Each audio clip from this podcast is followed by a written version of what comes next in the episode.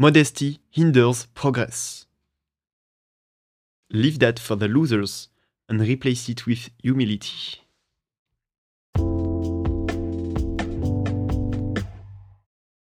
I've always kept a secret garden. Having my own safe space allowed me to nurture my creativity and let my imagination run rampant. I thought I was happy like this, but not really. I recall the day I first talked about my blog. To my surprise, my friends were thrilled and impressed by my knowledge and the hard work I put into it. I've spent a lot of time studying the workings of the human mind and sharing it online, always intending to make people happier. In doing so, I never considered that my expertise might be valuable to those closest to me. My once beautiful secret garden, which used to be a place of creative growth, may now be a prison for my potential. I was afraid of being judged for what I loved to do. And it took me a while to see that the modesty I'd always believed virtue was the root of all this. I don't want this for you. That's why I'm doing this.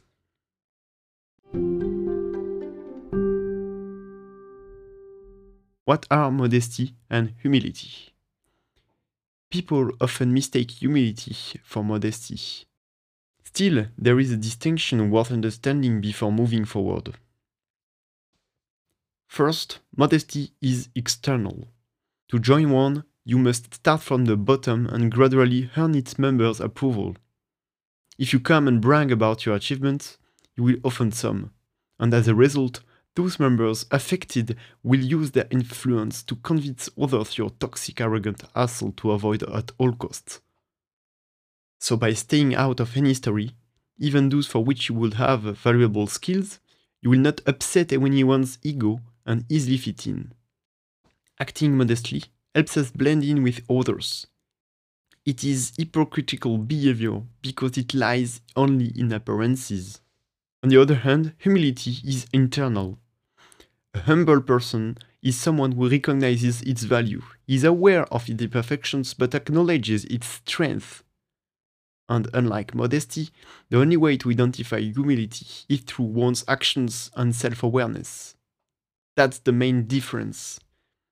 If he lack the necessary qualification, the humble will steer clear of any situation. If the situation warrants it, he will exhibit his skills with confidence. Just because someone acts modestly doesn't mean he is humble. He could still be narcissistic underneath. So, yes, modesty can be helpful at the start of a relationship or in some professional settings, but it's easy to lose sight of its primary use and fall into the delusion that it's good for us overall. It's not and it can even be dangerous.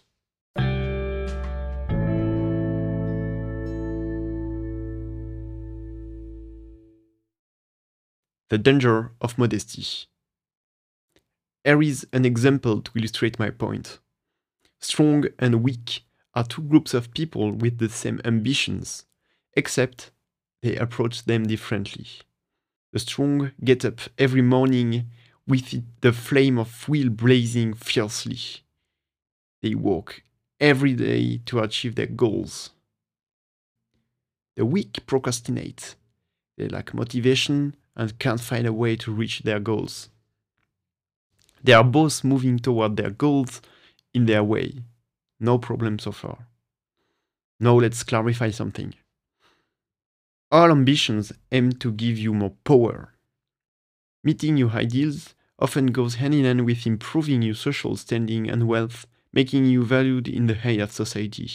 And that, that makes life a cutthroat competition, which means there will be winners and losers. Going back to our story, you and I know who has the best chance of winning this game. The weak and stupid. They know their winning chances are lower, and one of the methods they found to stack the deck is modesty. Why? because one, modesty is a mean to avoid facing failures. If you feel embarrassed when someone takes credit for something good, it reveals more about your own insecurities than it does about its supposed arrogance. Weak people lack self esteem and confidence. they cannot stand the idea of others achieving success in areas they desire to succeed in themselves. So they use modesty as an excuse to hide.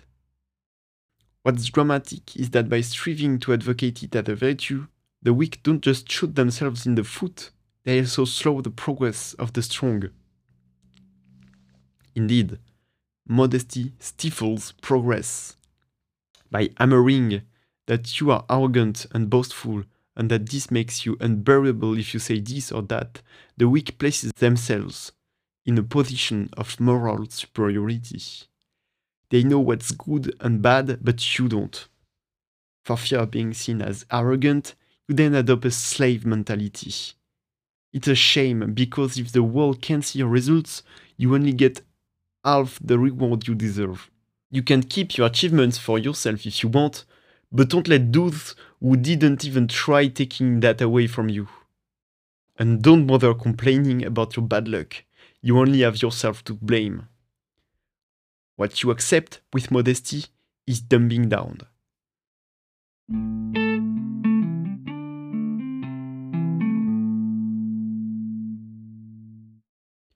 Cultivate humility.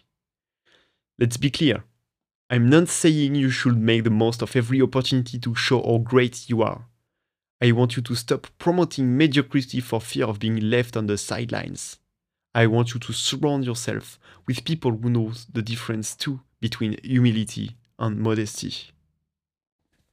Here is how to replace toxic modesty with honest humility. Ask yourself, is what I said or the other person said true? Can you bring evidence you are a great engineer, a wonderful writer, a good person? If you can back up these qualities, you should not keep them hidden, but rather showcase them to the world. You still have a lot to learn, but don't forget your unique talents and skill. Use the same objectivity you use to assess others to judge yourself. You're not as disposable as you think. Fuck modesty. Come and claim the rewards you deserve for your efforts.